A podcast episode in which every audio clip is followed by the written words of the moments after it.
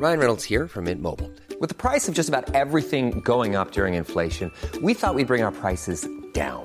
So to help us, we brought in a reverse auctioneer, which is apparently a thing. Mint Mobile unlimited premium wireless. Ready to get 30, 30, bit to get 30, bit to get 20, 20, 20, bit to get 20, 20, bit to get 15, 15, 15, 15 just 15 bucks a month. So, Give it a try at mintmobile.com slash switch. $45 upfront for three months plus taxes and fees. Promo for new customers for limited time. Unlimited more than 40 gigabytes per month. Slows. Full terms at mintmobile.com. Across the UK, online and on DAB, the Independent Republic of Mike Graham on Talk Radio. A mid morning dance with the devil from the Farmer of Fury. Dangerous mid morning debate with the great dictator. The Independent Republic of Mike Graham on Talk Radio.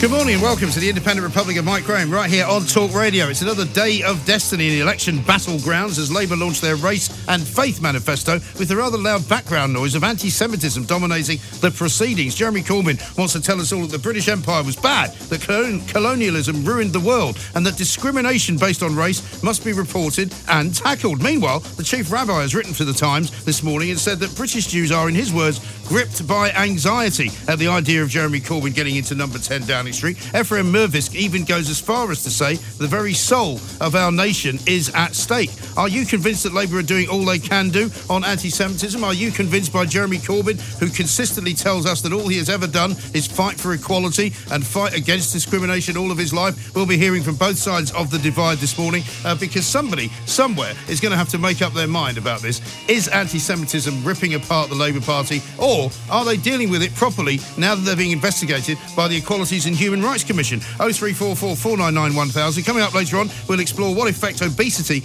is having on the brains of young people. We'll be asking why theatre goers are now being warned about graphic content that might shock them on their nights out. And we'll be asking if you would want to have Google smart speakers actually reading bedtime stories to your children. I mean, what could possibly go wrong, right? 0344 499 1000. You're listening to me, Mike Graham, right here on the fastest growing radio station in the world. It is Talk Radio. The Independent Republic of Mike Graham on Talk Radio. So, this morning, on many of the front pages, the chief rabbi of this nation uh, has issued a stark warning. Uh, he's basically saying, uh, Ephraim Mirvis, that the vast majority of British Jews are gripped by anxiety at the idea of Jeremy Corbyn inside number 10 Downing Street. He's accused the Labour leader of allowing the poison of anti Semitism to take root in Labour and said it could no longer claim to be the party of diversity, equality, and anti racism. The problem, of course, for the Labour Party is that this is the very day that they have chosen to unveil what they have called their race and faith manifesto. This basically is a document in which they're going to basically going to be telling us that the British Empire was a terrible thing, uh, that we did awful, ghastly things around the world uh, in the name of colonialism, and that any kind of discrimination, particularly against anyone uh, of a different skin colour or of a different creed or of a different religion, is somehow the worst thing that they could possibly imagine. Now, how can you put those two things together on the very same day? Uh, let's ask Adam uh, Cailler, who is from the Jewish Telegraph. Adam, a very good morning to you. Hi, good morning. Thanks very much for joining us. I mean, I don't suppose the, the chief rabbi was aware of the timing of, of his letter to the Times and his piece in the Times, um, but it's very bad timing for the Labour Party, isn't it? Yeah, I mean, we were only aware of it very late last night, so Right. I'm pretty sure he wasn't aware of it either. To be fair. Right. But uh, yeah, it, I mean, it's bad timing, but it's not as if the conversation about Labour anti-Semitism has disappeared. It's been there constantly for four years, so you know, it, it's not not a surprise to anybody that he's come out with these comments. Well, no, it's not. And I mean, the funny thing about it is really that uh, every time it's put to Jeremy Corbyn that the Labour Party is the only second, uh, is only the second uh, political party uh, after the BNP to be investigated for anti-Semitism and for having this terrible problem going through it. Um, he always says. You know, we're doing everything to fight anti Semitism. It's a terrible stain uh, on our culture. It's a dreadful situation. You know, he keeps saying the same thing, but nothing appears to be changing. Yeah, I mean, we, we always get the same comments. There's a joke amongst pretty much every Jewish journalist in the country that you ask the Labour Party for a comment on an anti-Semitism story, you'll get the exact same reply. Yeah. So they're fighting it and they don't comment on the individual cases. So we've all given up. Um, Well, that's the you know, trouble, he- isn't it? he- yeah, and he himself um, has never ever apologised or shown any contrition for any of the incidents that he's been involved in. Well, Um, exactly. yeah. I mean, the problem for me seems to be that it's almost as though um, if they wanted to do something about it, they could have done a lot more about it. And it, it worries me slightly that, that there's a reason why they're not doing something about it. Yeah, and I mean, what, what's a shame is the race, the race manifesto has got a lot of good stuff in it. You can't argue with that. But they've done nothing or not enough so far, and nothing is going to change. While he is still in power, and while uh, you know there are certain people in his office that have the same thought processes that he does, nothing will change, and it's too late for him to do anything about it now. To be honest. I mean, do you fear that it has something to do with their um, their kind of uh, positioning themselves, as it were, uh, so that they, for, they, for example, can garner votes from other communities uh, if they don't do as much about anti-Semitism, perhaps as they ought to? I, yeah, I mean, uh, I hesitate to say it, but yeah. Well, that's the. I mean, that's the thing that everybody hesitates to say, but it kind of needs to be said, I think, doesn't it? Yeah, I mean, put it this way: we're, we're a community of about two hundred fifty thousand. There's far bigger communities in the UK than us. Yeah. I mean, we were listening uh, on Julia Hartley Brewer's show this morning to Stephen Pollard, uh, a colleague, a colleague of yours on another newspaper, uh, who basically said, you know, if this was not anti-Semitism, but it was homophobia, for example, uh, or even if it was Islamophobia, you can't imagine that it would be dragging on like this. Yeah, exactly. I mean, if the scale of Islamophobia in the Conservative Party was at the same scale of anti-Semitism in Labour, it would be absolute uproar. Right. And where do you, as far as you know, where is the actual um, uh, investigation as far as the Equalities and Human Rights Commission going? You know, where is that? Um, as far as I know, it's going to be completed sometime between January and March. Okay. Uh, they're still accepting submissions. There's a lot of submissions been made already, um, and they're just wading through it all, as far as I'm aware. And as far as they're kind of looking at the uh, the history of this nation, colonialism today, uh, and the British Empire, I mean, would it have been wiser for them not to have done that? Um, yes, in a short answer.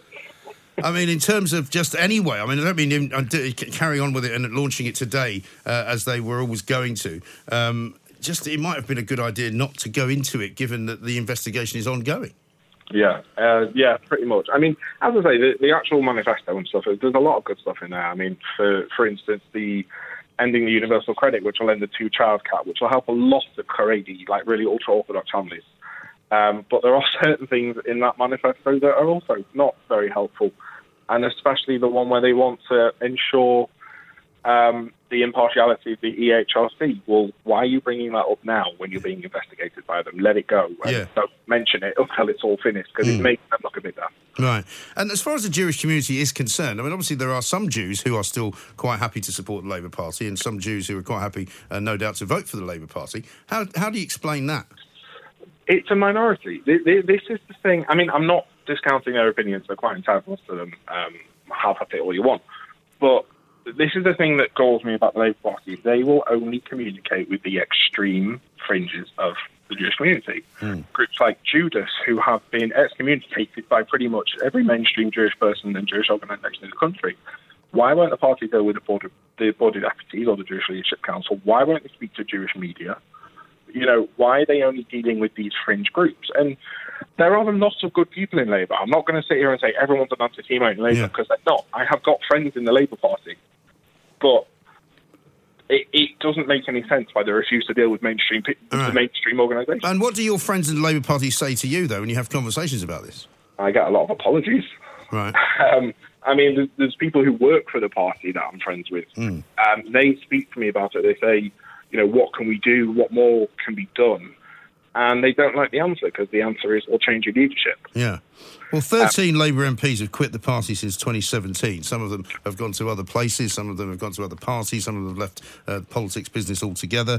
Um, but here's what uh, Rabbi Mirvis has to say.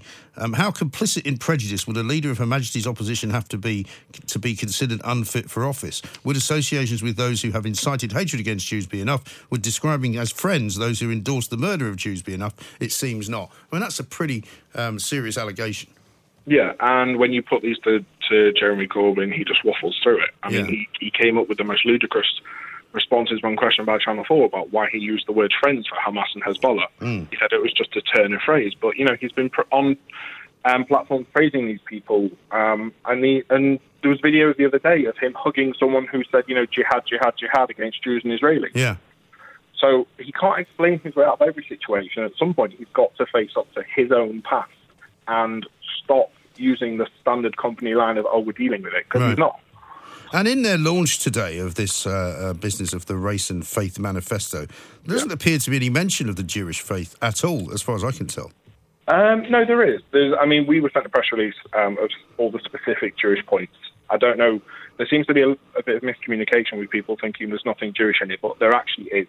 Well, I've got Uh, I've got a note from from the people who've done it, um, and, and it's not in, in anything I've got. So maybe they're just getting selective uh, press releases. I don't know. I, yeah, I think so. I mean, we the Jewish newspaper's got a separate Jewish press release. So Right. yeah, um, but no, there, there is there is quite a bit of Jewish stuff there. You know, um, talking about maintaining funding for the community security trust, and dealing with far right extremism and anti-Semitism. Um, you know, about Jewish education, increasing that in in uh, national curriculum overall. So I mean, there is a lot of good Jewish stuff in there. Right. Um, but Chief Rabbi's comments will pretty much overshadow it. So kind of gone by the wayside, really. Yes, well, we'll be talking to somebody about that a little bit later on because we, we haven't got anything. And under the new policy announcements that I've got, it's economic empowerment, race, and the economy. Uh, it's all about education uh, for black and um, minority ethnic people. Far right extremism is, is attached. Uh, Labour's existing commitments to BAME and faith communities. Uh, it's got inequality created by the Tories. It's got Labour leading the way in BAME uh, leadership, um, but it doesn't have anything. As far as I can see, in, in what I've got here about the Jewish So I'll, faith all. I'll, I'll give you a I'll give you a direct quote um, from what I have just uh, pulled up. It says uh, they'll defend and celebrate the Jewish way of life. They'll respect and protect the rights of Jewish people to practice their religion, including wearing of religious dress and symbols, and the production of kosher meat, which is a huge thing for the Jewish community because you know the the slaughter of kosher meat has been under threat for quite a long time. Yeah. and it's been banned in certain countries. So the fact that they're willing to protect that is actually quite a big thing. Yeah, It is quite a big thing. I'm just, I'm just curious as to why it's not mentioned a little bit more uh, than it has been. So, I mean, as far as the chief rabbi's uh, quotes are concerned, how have they been received by, by the bulk of the Jewish community in this country? are people pleased that he's come out with this? Does it make it more difficult for the Jewish community, you know, No, I around mean, around I- an election? Yeah, I mean, no, we're pleased. The, the thing with the chief rabbi is he is very apolitical. He he doesn't wade into politics very often. He barely even says that he promotes Tottenham Hotspur, uh, supports Tottenham Hotspur because he fears he'll alienate Arsenal supporting Jews. Um, you know, he for him to do this is it's a big, it really is a big thing.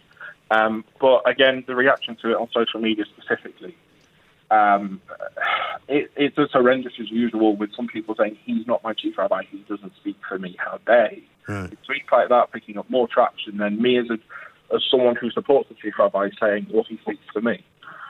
So the reaction is as to be expected, I suppose. But the the majority of British Jews are very happy he's come out and said this. But Right. I mean, the other side of it is I don't want to wake up every morning and see anti-Semitism on you know Sky News again because it means we're in the news and we don't want to always be there. You know. what I mean. Well, that's the other problem with this kind of story, isn't it? Because what you don't want to be is appearing to be part of a community that's always whining and moaning about being treated differently to everybody else. And I, you know, I'm not suggesting that for for a minute is the case, but you know, you can see how other people might criticise the Jewish community for that.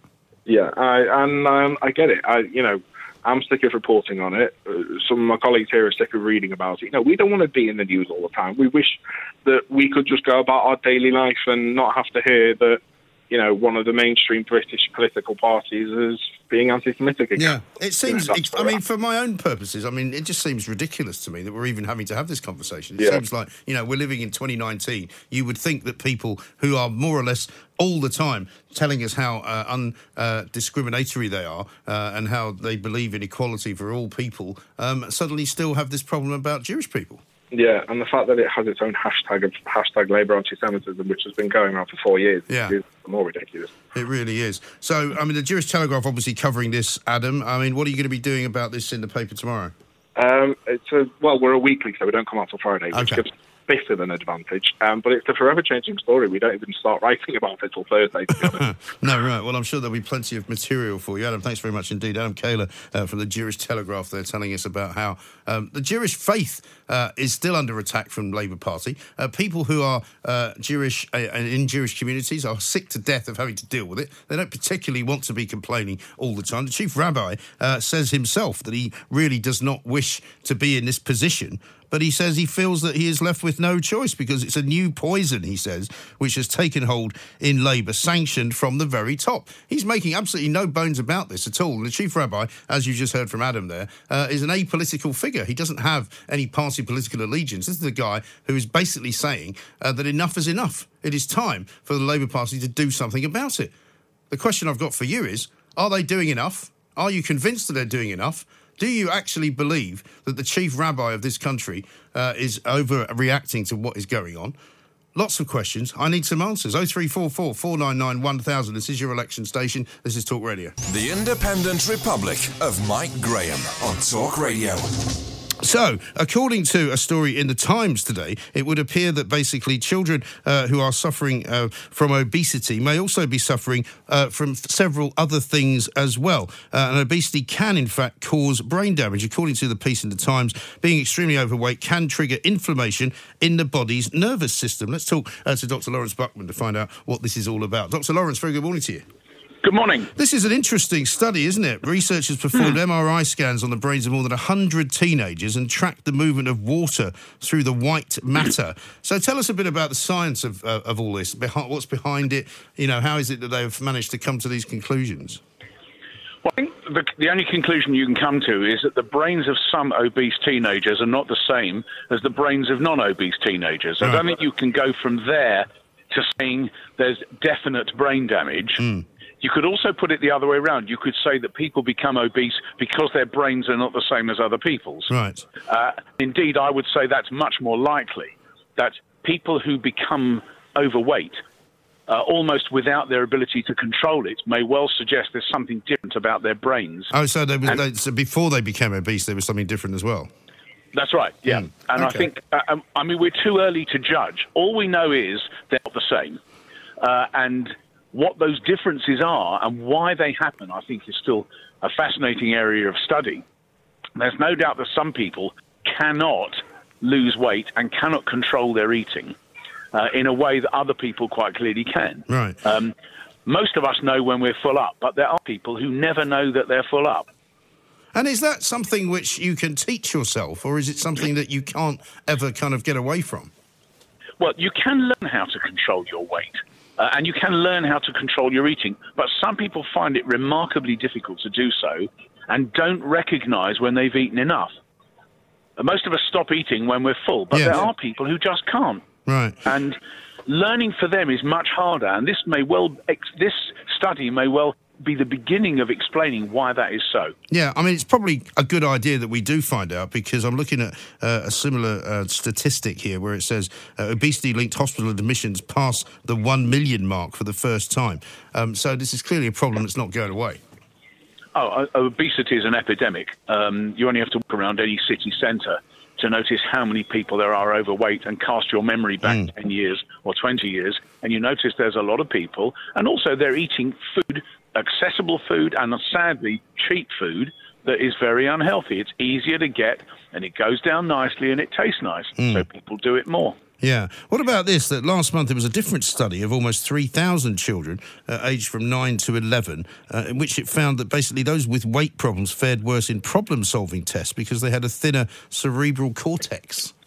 Yes, and I think this is related to the study you've just been talking about. Yeah. The- the- there's something happens to people who eat too much that they have thinner cortices. Now, it may turn out again it's the other way round, and actually people with a thin cerebral cortex overeat.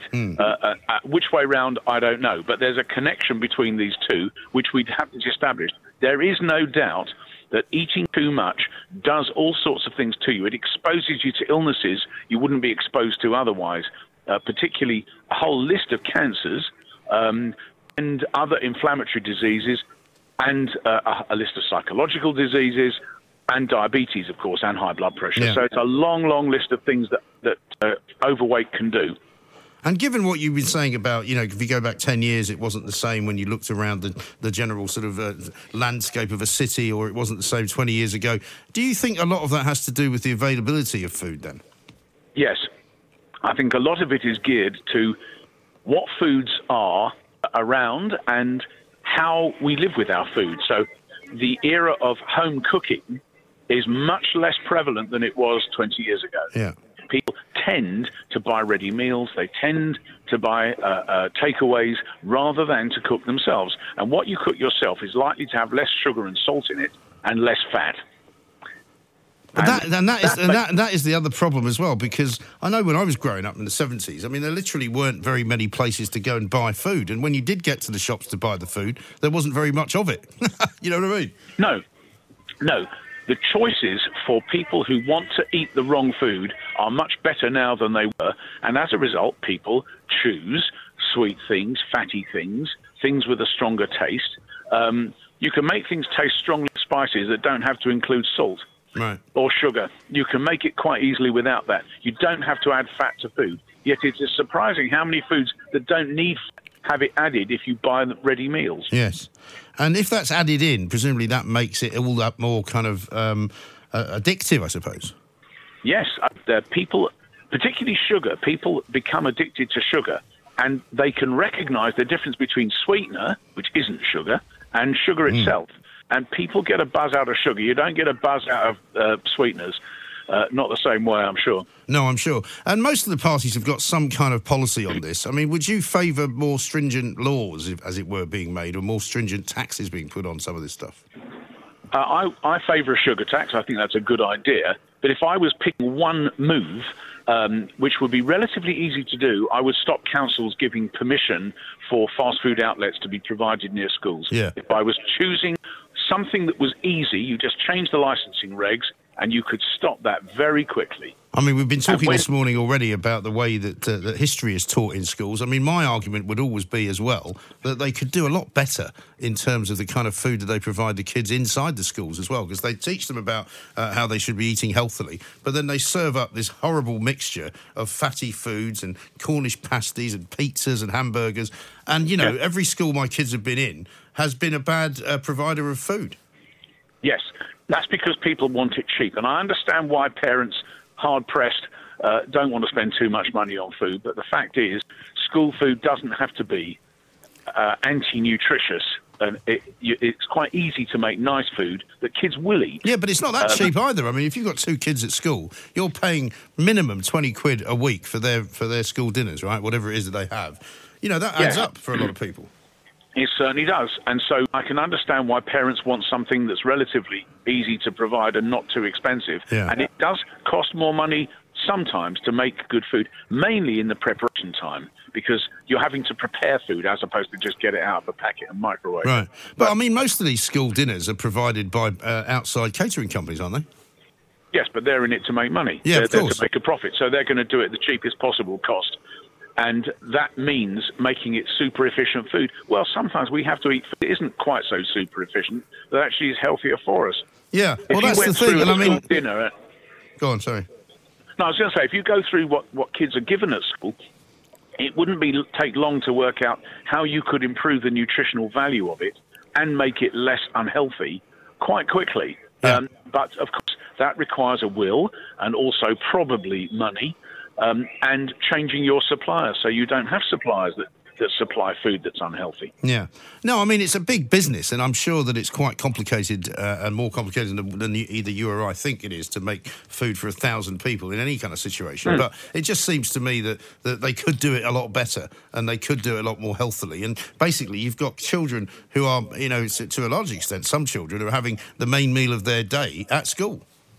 Yes, and therefore it's even more important to make sure the food is healthy and appropriate. Yeah, absolutely right. Well, listen, thank you very much indeed, Dr. Lawrence Buckman, former chair of the BMA GP committee, and he's also still a GP in North London. Fascinating study, this, because there is obviously some kind of connection, uh, either before the person becomes obese or after they become obese, uh, to what it is that they can do about that and whether or not their brain actually operates in a slightly different way. But let's talk a little bit about school dinners as well, because I think the school dinner conversation uh, needs to be had. Nobody's really talked about it as far as the uh, manifestos are concerned. Nobody's talked about anything to do with how the food is provided in the schools. There's lots of talk about giving more money to schools. There's lots of talk about giving more teachers to schools, getting more black and ethnic minority teachers into schools, but nothing about the way the kids actually are eating while they are at school, which is a very important part of the daily education system, isn't it? 0344 a 499 a 1000 is the number. Uh, this is your election station. This is Talk Radio. Dangerous mid-morning debate with the great dictator. The Independent Republic of Mike Graham on Talk Radio.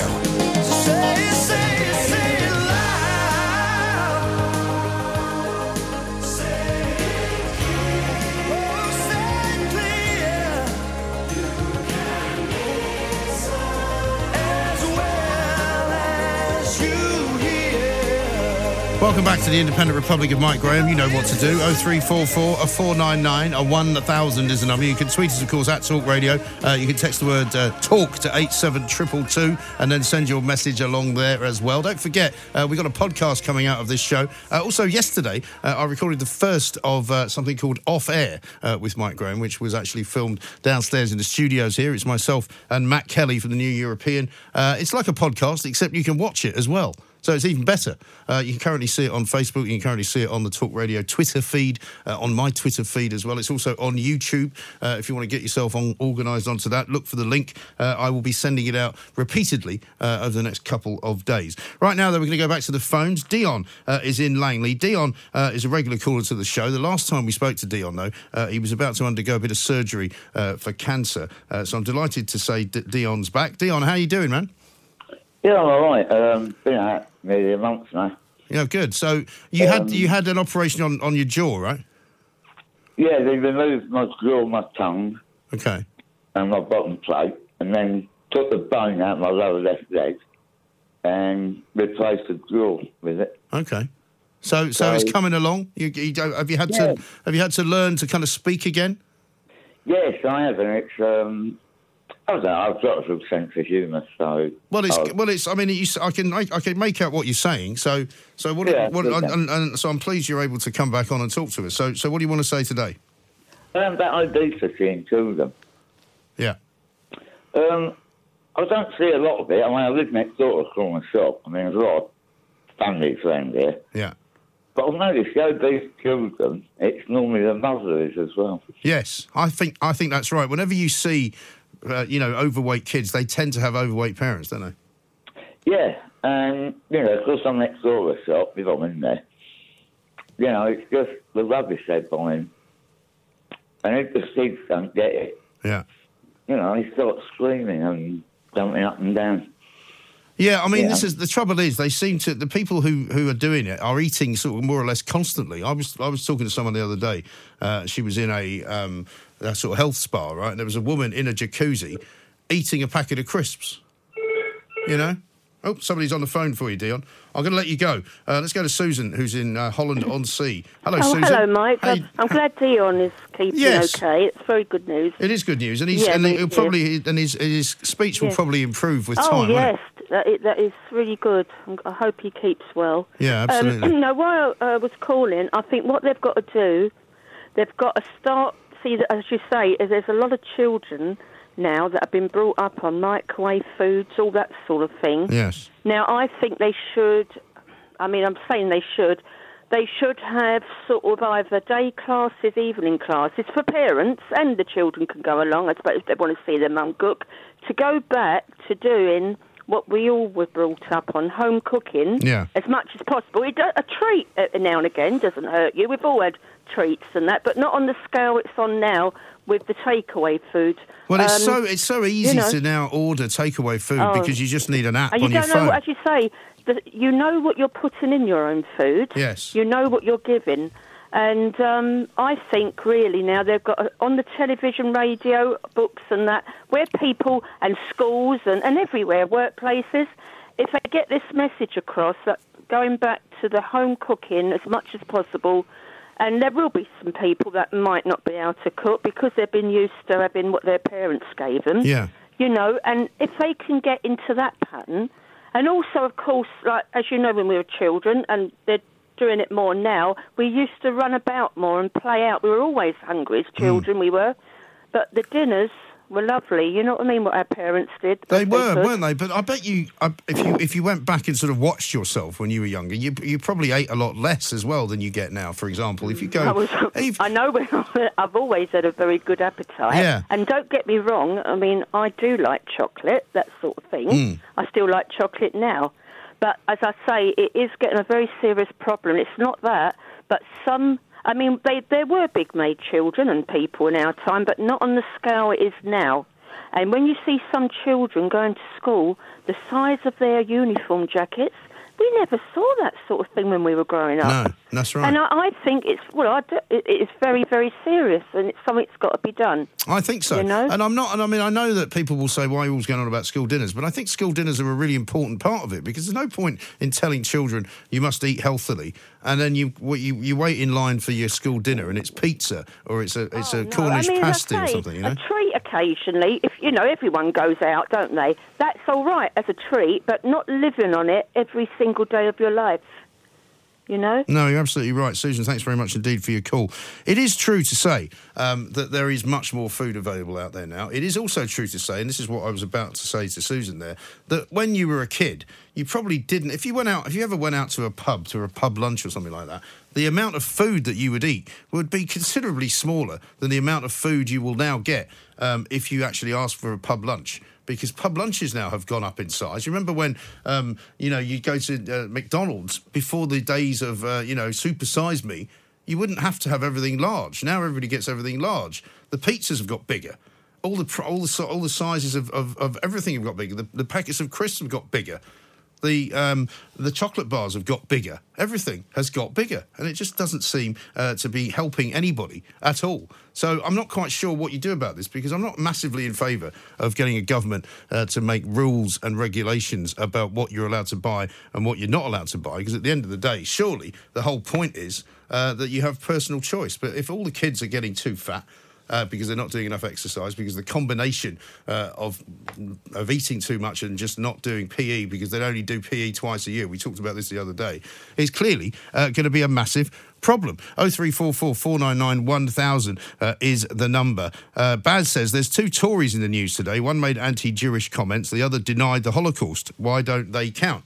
Uh, well, they do count, and you've just pointed out that there's two Tories in the news uh, who have been pulled up for that exact behaviour. However, uh, what is in the news and what is making the news is the fact that the, uh, the Labour Party have for a long time uh, had an anti Semitism problem in the party. It has been acknowledged by the people in the party. They have actually said that they want an investigation by the E- Equalities and Human Rights Commission, and so therefore uh, they have a much bigger problem uh, than two rogue Tories. That would be my point, I suppose, and that's why uh, the chief rabbi is saying that the likelihood of Jeremy Corbyn becoming the next prime minister is causing a great deal of anxiety to Jews in this country. 0344 499 1000. Let's talk to Daniel, uh, who is in Epsom. Hi, Daniel. Mike, how are you doing? Yeah, very well, sir. What can I do for you? Well, I, I've got three kids, mate, and we go to great lengths to make sure that they're, you know, that they they eat the right things and we cook from scratch. And I, you know, I, I know there's pressures out there, but I think if you do the right thing, you shouldn't have fat kids. That's right. And also, I mean, they should be able to, even though they don't do as much exercise in school as, as maybe we did, you know, they, they, they're still doing some, aren't they? They are doing some, but I mean, I used to walk to school through South London from the age of about six. Well, you probably had to run, didn't you? Yeah, but it was it was a lot safer then. I know people say statistically it wasn't, but I felt a lot safer then. I mean, I, like most of the old London families, I've, we've been moving out for a long time now. Yeah, yeah. But back in the day, you know, we used to do pennies for the till at two, eight o'clock at night when I was seven and eight years old, and you were able to explore and go out. And where now, I would never let my kids do that. I think things have changed for the worse, mate. Yeah, I, mean, I think they probably have, but I mean, the world has changed for the worse, you might say. I mean, the world was a lot more innocent uh, when, when you and I were growing up. I mean, I'm, I'm, I'm talking about the 70s quite a lot these days, but I mean, when um, we didn't have an awful lot of choice, it wasn't so difficult to make a choice, was it? It wasn't, Mike, but I must confess, thank you. I'm in the McDonald's drive-through right now, so uh, I'm being a bit of a bad advocate for my kids, really. Well, listen, it can do it occasionally. There's nothing wrong with it. I mean, I remember when the first McDonald's opened in North London, I was absolutely over the moon. I was delighted. I was like, this is great. But I didn't go there every single day because it was like a special treat. Well, I'll tell you a story. When the first one opened in Crystal Palace, Yeah. my mate, my mate and his brother and his mum went up there, and because no one knew what to order, his mum said, "Hi, we'd like three McDonald's, please." Right. And they, gave her like they were kids. they gave her three Big Mac and chips. Like they're, they're only young, my mate, and they couldn't even finish it. Yeah. But, um, Well, one of the things that I was awful, which which I think they did, which was really a bad move, was when they made that massive Big Mac, and I tried one of them. I couldn't finish it. It was awful. It was really disgusting. it's nice trying though to finish them, isn't it?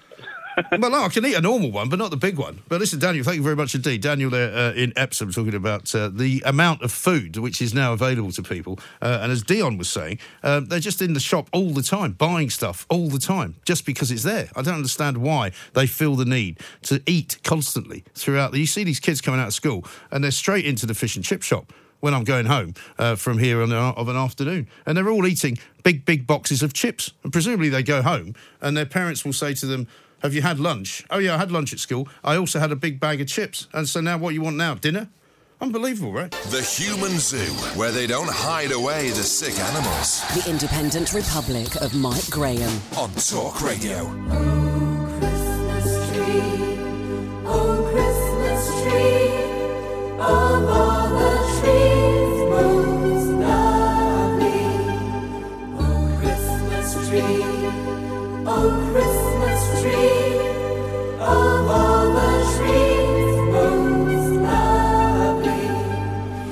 Not sure this actually counts as a Christmas song, does it? Reminds me of that bit in The Sound of Music where all the Nazis are running around. I don't know why. But um, doesn't remind me of Christmas at all, I'm afraid. But we are going to talk about Christmas trees because Rebecca Onslow Cole is here. She's a marketing director uh, from Croft and Cole Christmas Trees, which sounds very posh indeed. Rebecca, very good afternoon to you. Hello. Well, we are very posh, obviously, Are you? and it's and it's very apt that you're playing a European Christmas song there. Yes, because about the import of Christmas trees. Well, exactly, because I didn't know until today, Rebecca, that you can uh, bring a Christmas tree in over a certain height, a couple of metres or three metres, I think, but you need a passport for it. Yeah, well, this has been brought in to protect British trees. Um, there's a disease that's uh, started in Eastern Europe, spread across Europe. It's called eight-toothed bark beetle. So you imagine a little beetle with eight teeth. It starts at the bottom of the tree, works its way up, and then the tree slowly dies from the top down. Right. And it mainly affects the larger trees. So this law was brought in so this beetle doesn't get into the UK and kill all of our trees. That's a good idea, I suppose. And is it working then? Are we keeping these little beasties out? Kind of. There's um, been a few cases in Kent, um, obviously closer to the coast, but I think they've kind of got a grip on it. Okay. Um, and I mean, because these are bigger trees, I assume they're the sort of trees that would be used by maybe towns to put up outside or, or big companies to put in the lobbies of their buildings and that kind of thing? Yeah. So um, the, the the article in the Sun today that was talking about the larger trees does refer to the town councils, yes. But really, there is no shortage of Christmas trees in the UK. And before I came on air, just to double check, I thought I'd call our supplier, Mm. Infinity Christmas Trees, and they're the only supplier that carries the um, Grown in Britain certificate. So I thought if they know, then it's a fact. And I said, is there a shortage of Christmas trees above three metres in the UK? And they said, absolutely not. Um, there's no reason why the councils can't call up their local supplier and request a British grown Christmas tree Yeah. three metres. Yeah, because it does seem. I mean, I don't want to use the word unpatriotic, really, but I've just used it, so there we are. Um, it doesn't. Why, why wouldn't? Why wouldn't you buy one from Britain? Well, there's so many benefits to buying in Britain. Of course, when we plant Christmas trees in the UK, it's Yeah. providing. Um, we're all talking about the environment at the moment. Obviously, having more trees in the UK is better for our for our environment and also for all of the wildlife that lives within the, the Christmas trees in Scotland and across uh, the UK and Wales. Yeah.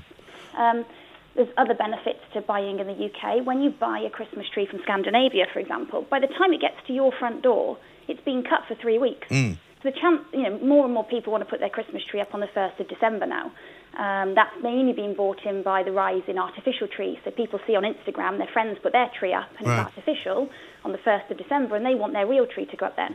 And of course, then they want it to last until Christmas Day. Right. But then they go and buy from a supermarket that's imported the Christmas tree from Denmark or Norway and it's been cut for three weeks.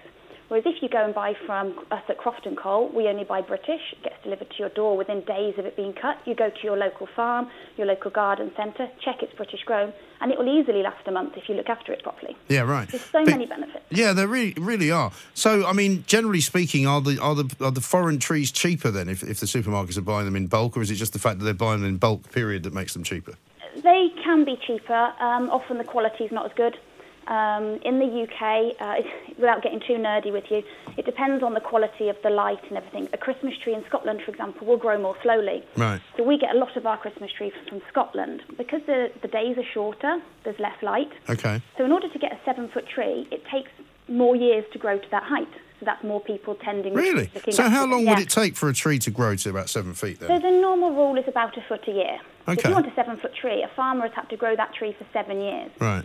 Um, in Scotland, it is slightly longer, but then what you get is because the tree grows up for, out first and then up, because it's going out for longer and then up, you get a bushier tree. Mm. And our customers really like those bushy, full, you know, full. Well, there's a lot trees. more variety now, isn't there? I mean, I, I you know, you used to only just be able to buy one kind of Christmas tree, and it would Yeah. always, you know, the, the, the needles would always fall off it after about, you know, three or four days, and then you'd have to start sweeping them all up, and then by the time you were throwing it away, it was practically bald, you know. Whereas now you get these beautiful, fantastically um, thick and rich trees, don't you?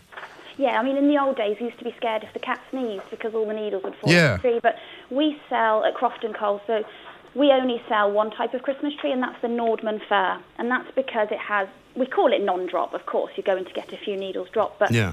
um, you know, it's it's a few over the over the month. Um, that's the tree that, if, as long as you water it, um, you'll see that the needles they're slightly thicker. Yeah. You can see that they're holding more moisture in them. If you remember, 20 years ago, the the needles were super sharp and pointy. Yes. Couldn't carry any moisture, so as soon as the air was dry, they died and fell off. Right. Other benefits of the rounded ones are if you have pets or small children crawling around. Do you remember the old ones used to go straight through your socks and Yes. the bottom of your foot? Yes. Um, the, the, the Nordmann fir, um, yeah, they're so soft and rounded that, you know, they're not... No, they're lovely, aren't they? They smell nice as well. What about? So, do you always? You should always put them in water, I guess, right? Yeah, I mean, at Croft and Cole, we only sell water-holding stands, and that's for that reason. So Right. Um, a Christmas tree should drink quite a lot of water. So the day that we, we recut all of ours, so when they come in from our supplier, although they're only three days old, the sap will start to form a barrier across Mm. the bottom. Yeah. So what we do for all our customers, because we don't want them to have to start cut, getting the hacksaw out. That's not the point of buying from Croft and Cole. The point with us is you get a home delivery Christmas tree delivered to your door in a box, and it's ready to put in the stand. So we recut all of ours and then send it out. And when you get your tree, because we do next day delivery, so when you get your tree, it's been cut within 24 hours. Right. If you water it straight away, so much water will go into that tree and it'll last so much longer. Okay. And what about what you put on it? Because there's always, for me anyway, that kind of dreaded moment where you bring the old lights out of the attic and you realise that they don't work or some part of it doesn't work. I seem to be buying Christmas lights every single year now. Uh, well, in the old days, do you remember they used to have kind of like a little? You'd pull out one bulb and the whole lot would go off. They Yeah. were linked together in a in a chain. If if one bulb broke, they all went off, and you had to spend hours sitting twiddling the bulbs to figure out which was the one. Well, that's all changed now. We have um, LED bulbs. I think I've got, I think the last two years I've been buying LED ones, yeah. Yeah, that's we only sell those because again we try and make we try and take the hassle out of Christmas at Croft and Cole. We don't want you to sit there. We also have where you have one plug, and you you plug into that 100 lights, and then into the end of that you can plug in another 100 and another Okay. 100, and rather than have multiple plugs because otherwise you end up with that. You've got that multi-plug adapter. And it looks awful, plugs. yeah. Yeah, and yeah. So um, yeah, we try and there are. If you look into it now, rather than getting everything out the loft and using what you've used since the 80s, things have moved on. So maybe It's you know, not go that to bad. croftoncole.com. We'll help you out. All right. And what about um, if you you know if you if you want your tree to last longer? Does it matter how heavily you, you dress it, as it were? Yeah, we have we do have that sometimes. We've had it before in the past where someone said, "Oh, my tree's drooping. What can I do?" And we say, "Oh, well, send us a photo," and you see that they're hanging on solid glass baubles. Yeah. We, yeah, you know, we have to be sensible here. It's a real, it's a living. It was a living thing. It's real. You know, it's not a fake tree. And I think people look at artificial trees that are plastic and they try and replicate that with a real tree. Mm. There's so many benefits to a real tree. They smell beautiful. It's so nice to have a piece of wild into our homes at Christmas. And that was the whole point of Christmas trees. It was supposed to be a symbol of everlasting love and love. Yes. So we bring it into the home in the darkest months to remind us that this isn't going to last forever, that an evergreen lasts forever, and so does our life and our love on earth. And it's also it's also biodegradable as well, isn't it? Yeah, we um, we we actually are trying at the moment on our website to list the places that will come and collect your Christmas tree and cut them down into chippings, and then they will will use them for um, you know when people have biomass burners and things like that. So we actually have a biomass burner at our house, and we have our Christmas tree converted into chippings and put into the the burner. So it's much better than buying a Christmas tree that's been manufactured in China um, transported all the way halfway around the world. It's using harmful chemicals to create the plastics to have an artificial tree. Right. It's much better for the environment to have a real tree. Okay. And is your sort of busiest period the beginning of December, or is it do people Um, get it all the way through? It depends. Online, we actually usually start sales um, online on the 1st of November, but this year we had so many customers get in touch in October asking when they could order their tree that we had to bring the, the date open that you could pre-order. Um, so that was crazy. We had a really, we've been really busy throughout the end of October and November Really? with our online sales. Yeah, it's actually we actually last year are busy. We were actually busier online with our sales in November than December.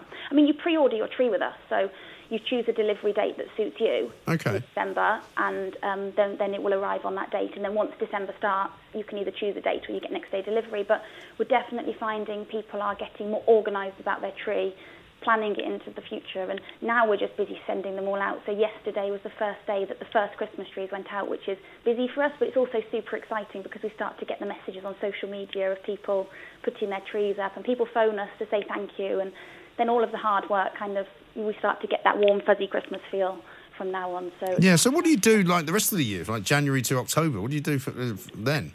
Well, we have we, we we have lots going on this year. We've introduced loads of new products to our range. So we've introduced Christmas in a box. So as well as getting your Christmas tree in an easy to open hexagonal box, within that you can now get your real um, wreaths that Okay. are all made in Scotland. Right. You can get candles that are made in the Cotswolds.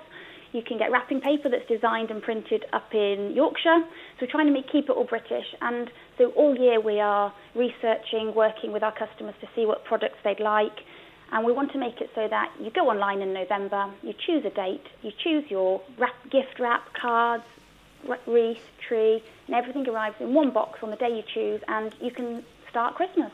Marvellous. Well, I should look forward to it. I'm going to have a look on your website even as we speak. Rebecca Onslow Cole, thank you very much indeed, marketing director from Croft, and Cole Christmas tree trees. If you don't want to go and pick one out from a farm, if you don't want to go down your local garden centre, you can get one from them, and they'll deliver it to your house. Sounds like a good plan, doesn't it? Across the UK, online and on DAB, the independent republic of Mike Graham on Talk Radio. If you enjoyed that, be sure to catch the whole show 10 to 1 Monday to Friday on Talk Radio via DAB, online, or via the Talk Radio app. If you have an opinion on the stories we cover, we'd love to hear from you. Call us 0344 499 1000 or tweet at Talk Radio during the show to have your say. The Independent Republic of Mike Graham on Talk Radio.